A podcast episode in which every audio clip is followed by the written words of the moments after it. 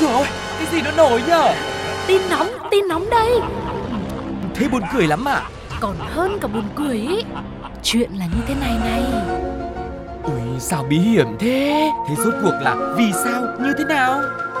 Nghe đi rồi biết. Nóng bỏng tai. Quý vị và các bạn thân mến, bây giờ thì Tuco và Sugar đã quay trở lại rồi đây. Nóng bỏng tai vẫn luôn tiếp tục bởi vì ngoài kia cuộc sống vẫn luôn diễn ra những câu chuyện vô cùng là thú vị. Chính vì thế chúng tôi cũng không thể đứng ngoài cuộc được, phải tham gia vào và kể lại cho quý vị nghe trong Nóng bỏng tai. Bây giờ thì không để cho mọi người phải chờ lâu thêm nữa, hãy cùng bắt đầu thôi nào, cùng với Nhất định phải ban. Nhất định phải ban.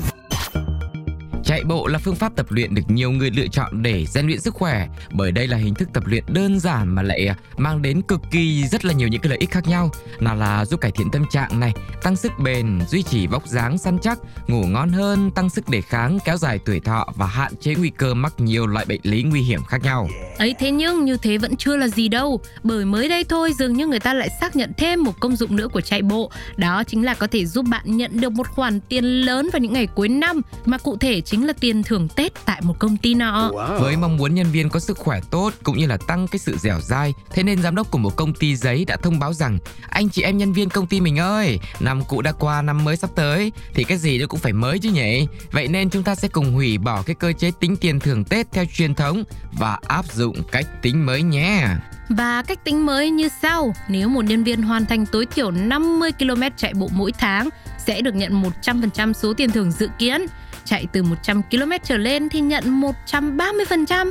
Nếu không đạt mức tối thiểu 50 cây số thì số tiền cũng bị giảm dần. Ví dụ 40 cây thì chỉ nhận 60% thôi, còn 30 cây nhận 30%. Người chạy ít hơn 30 cây số mỗi tháng còn thậm chí không được thưởng luôn. Và đặc biệt nữa quý vị ạ, người chạy trên 50 km mỗi tháng trong 6 tháng sẽ nhận thêm một đôi giày. Quãng đường mà chạy hàng tháng phải được ghi nhận trên ứng dụng điện thoại, và để tăng thêm cái sự thao túng tâm lý, tăng thêm cái tính thuyết phục, thì vị giám đốc của công ty này cũng giải thích thêm rằng nhân viên là linh hồn của công ty, nếu mà họ khỏe mạnh thì công ty mới có thể tồn tại lâu dài được, nên là phải quy định như thế để cho anh chị em nhân viên rèn luyện hăng hái, chủ động lên, chứ không đụng đến tiền nhiều người còn lâu mới chịu chạy. Tuy nhiên quy định của công ty đang trở thành chủ đề bàn tán, một số người tán thành bởi mục đích thì cũng tốt, nhưng số khác lại cho rằng quy định này không hợp lý, bởi tập thể dục là nhu cầu của cá nhân, không thể dựa vào đó để cắt giảm tiền thưởng của nhân viên. Chưa kể có những người gặp vấn đề về sức khỏe sẽ khó đáp ứng được yêu cầu đi bộ hoặc là chạy 50 km mỗi tháng. Vâng, tôi nghĩ là có lẽ các nhân viên có vấn đề về sức khỏe thì sẽ có cơ chế riêng. Đúng rồi. Hoặc là không. Nói chung là tôi không biết, nhưng mà tôi nghĩ là phải có đi, đúng không ạ? Thế cả suy cho cùng tổng kết thì thưởng Tết là khoản thưởng mà người lao động đã mong chờ cả năm rồi. Vẫn biết là quy định thế là tốt, nhưng mà cuối năm thì bận rộn mà. Ai mà lỡ công chuyện gia đình con cái không có hoàn thành kịp, hoặc là chỉ suýt soát đạt KPI thôi, xong rồi bị trừ thưởng thì chắc là người ta lại càng gia tăng cái áp lực và sự khó chịu của họ đối với công ty thôi, đúng không ạ? Chính xác là như thế. Mà chưa kể nhá, xét về cái luật lao động ấy thì tôi không biết là cái quy định của vị giám đốc này có đúng hay không. Thành ra là nếu như mà ông ấy chỉ tuyên bố như thế cho nó vui, để khích lệ tinh thần mọi người tập luyện thể dục thể thao, nâng cao sức khỏe để có thể làm việc tốt hơn thì ok là. Còn nếu mà áp dụng vô thật mà nhân viên nào mà lỡ mà dành về luật mà xong rồi có cái họ chưa nên thì lại nhiều chuyện rắc rối xảy ra đấy. Với cái công ty này đúng không ạ? Đúng, chính xác. Nhưng tôi thì tôi vẫn tìm thấy một điểm sáng trong những cái điểm tối ở cái quy định này. Đấy là gì? Khi mà mình chạy vượt mức KPI thì là mình sẽ nhận được thưởng đến 130% phần thưởng Tết của mình cơ mà. Vâng. Thì đây cũng là một cách mà để cho các nhân viên cũng có thêm động lực, và biết đâu là tất cả mọi người 100% lại được thưởng 130% thưởng Tết thì sao? Tết lại to. Thì đây cũng là một cái cách để mà mọi người có thể nhận phần thưởng gọi là bất ngờ. Đấy. Vâng. Suy cho cùng những quy định độc lạ này thì vẫn cần phải có những cái cách áp dụng làm sao cho linh hoạt và nên là mang tính động viên cổ vũ hơn là áp đặt. Thì hy vọng là những nhân viên của công ty này cũng sẽ được nhận những cái sự linh hoạt như thế nhé. Còn bây giờ sẽ có những bình luận như thế nào về việc thưởng Tết như vậy? Mời mọi người cùng nghe nhé. Ok. Khuyến khích thể dục thể thao là tốt, nhưng không phải là ai cũng có thể sắp xếp thời gian được. Đúng này, đúng, hợp lý. Ví dụ chạy 100 km thì có được gấp đôi thưởng không? Vừa có sức khỏe, vừa có tiền thì quá được, nhưng công ty cũng nên linh hoạt phạt phít nhẹ nhàng thôi thì được, chứ trừ thưởng nhiều là không được đâu nha. nhất định phải ban.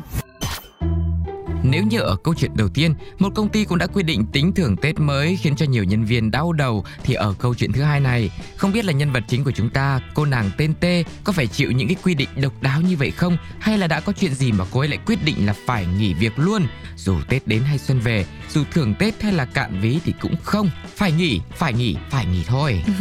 Cứ tưởng nghỉ việc là xong, mọi áp lực để lại trốn công sở, mọi giông bão cũng dừng lại sắp cánh cửa, mọi cơn sóng cũng thôi không còn xô đẩy ta nữa. Ấy thế mà không, sóng biển có thể vỗ về bờ cát đôi lúc nhẹ nhàng, chứ cái sóng wifi thì vẫn cứ phải căng thật mạnh vào để mà Tê còn thao tác nhanh chóng thoát hết khỏi các nhóm chat của công ty cho nó đỡ nặng nề.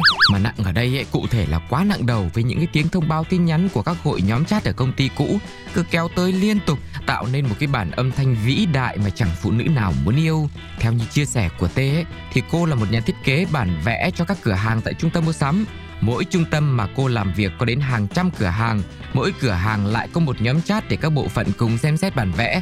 Vì thế sau thời gian làm việc, cô T này đã tích lũy được cho mình đâu đó cỡ 1, 2, 3, 5, rồi 4 chưa thấy đâu. Nhưng mà tới 600 nhóm chat liên quan tới công việc thì có đủ rồi đấy nhá. Với vị trí của mình, T có thể kiếm được khoảng 70 đến 100 triệu đồng một tháng. Thế nhưng những đánh đổi về công việc đối với cô nàng còn nhiều hơn thế. Đi ăn, đi chơi, đi đâu, làm gì cũng luôn phải kè điện thoại máy tính để làm việc bất cứ lúc nào. Hàng ngày, tiếng tin nhắn của 600 nhóm chat liên tục khiến cho Thề cảm thấy sợ hãi. Dù đôi lúc cũng cố phớt lờ những thông báo không quan trọng, nhưng cô gái vẫn không thể tránh được những đồng nghiệp ngày nào cũng nhắc đến cô trong nhóm chat. Và vì thế, cô nàng quyết định hôm nay chính là ngày tôi phải nghỉ việc. Dù sau khi nghỉ xong cũng phải vật lộn thêm đến 3 tiếng đồng hồ để thoát khỏi tất cả các nhóm chat liên quan. Thế nhưng hẳn là sự quyết đoán cắt đứt triệt để sẽ giúp cho cô gái này sẽ cảm thấy nhẹ nhõm hơn, thoải mái hơn. Đúng là đau một lần rồi thôi để đấy chứ đâu, phải không quý vị? Thôi thì cuối năm là thời điểm công việc ai cũng bận rộn hối hả ngược xuôi. Cũng có nhiều công nhiều việc, là đặc thù giờ giấc nó cũng khác biệt. Có nhiều cái anh phải trao đổi, phải liên tục lên để kịp deadline. Thế thành ra là nhiều nhóm chat và tin nhắn tới vào lúc ngoài giờ làm việc cũng là cái điều mà nhiều người phải chấp nhận, đúng không ạ? Vâng, vậy cho nên cũng mong là quý vị và các bạn sẽ giữ gìn sức khỏe, hoàn thành tốt công việc. Chúc cho công việc nó cũng sẽ sớm được hoàn thành. Việc thì nhẹ, lương thì cao, để chúng ta có thời gian dành cho bản thân, gia đình, tận hưởng cuộc sống và làm công việc của mình một cách thật hạnh phúc và không gượng ép. Chúc cho cô T cũng sẽ tìm được công việc của mình. Lương thì vẫn 70 triệu đến 100 triệu, nhưng mà nhóm chat đâu đó khoảng 6 hoặc là 60 thôi. Thôi cứ 6 đi, vâng. Đằng nào mình cũng chúc. Hoặc là thậm chí là có một nhóm thôi, tổng hợp hết vào đây cũng vẫn là ok nhá. Vâng.